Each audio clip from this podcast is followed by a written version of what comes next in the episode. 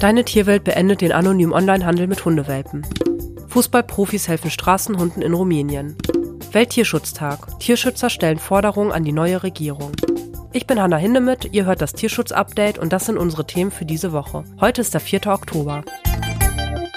Der Online-Tiermarkt Deine Tierwelt beendet den anonymen Onlinehandel mit Hundewelpen. Pünktlich zum heutigen Welttierschutztag ändert das Unternehmen die Regeln für den Onlinehandel mit Tieren und führt als erste Plattform in Deutschland eine Verifizierungspflicht für Anbieter von Hunden ein. Wer an dem Online-Tiermarkt Hunde anbieten möchte, muss sich ab sofort über ein fälschungssicheres Online-Ident-Verfahren mit seinem Personalausweis verifizieren.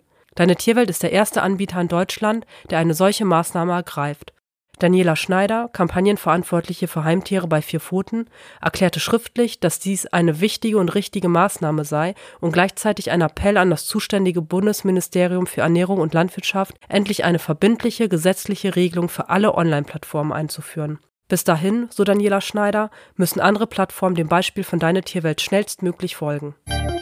Straßenhunde in Rumänien haben es schwer. Viele sind unterernährt, krank und extremen Temperaturen ausgesetzt. Nun bekommen die Vierbeiner aber prominente Unterstützung. Die Fußballer von Dynamo Bukarest liefen im Stadtderby gegen den FCSB mit Straßenhunden auf dem Arm ins Stadion ein. Damit wollten sie auf die hoffnungslose Lage der Tiere aufmerksam machen. Mit Erfolg. Die Bilder von den Spielern mit den Hunden gingen um die Welt. Und nach dem Spiel konnten die Zuschauer die Tiere adoptieren. Apropos Zuschauer. Wegen der Aktion verhielten sich auch die hitzigen Fans im Stadion vorbildlich.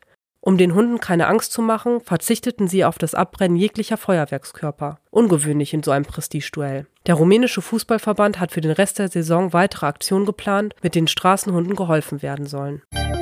Heute ist Welttierschutztag. Das bedeutet, das Wohl der Tiere steht ganz besonders im Fokus. Zahlreiche Unternehmen und Organisationen weltweit nehmen mit Aktionen daran teil. Der Deutsche Tierschutzbund stellt den Welttierschutztag ganz ins Zeichen der Bundestagswahl vom 26. September und formuliert eine Forderung an die zukünftige Regierung.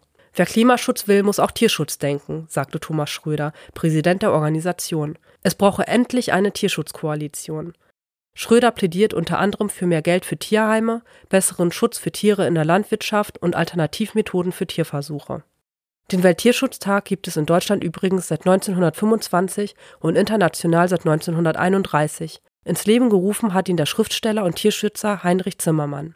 Und das Datum ist nicht zufällig. Am 4. Oktober wird nämlich des heiligen Franziskus von Assisi gedacht, der schon im 13. Jahrhundert die Gleichheit aller Geschöpfe vorlebte und sogar vor Tieren predigte.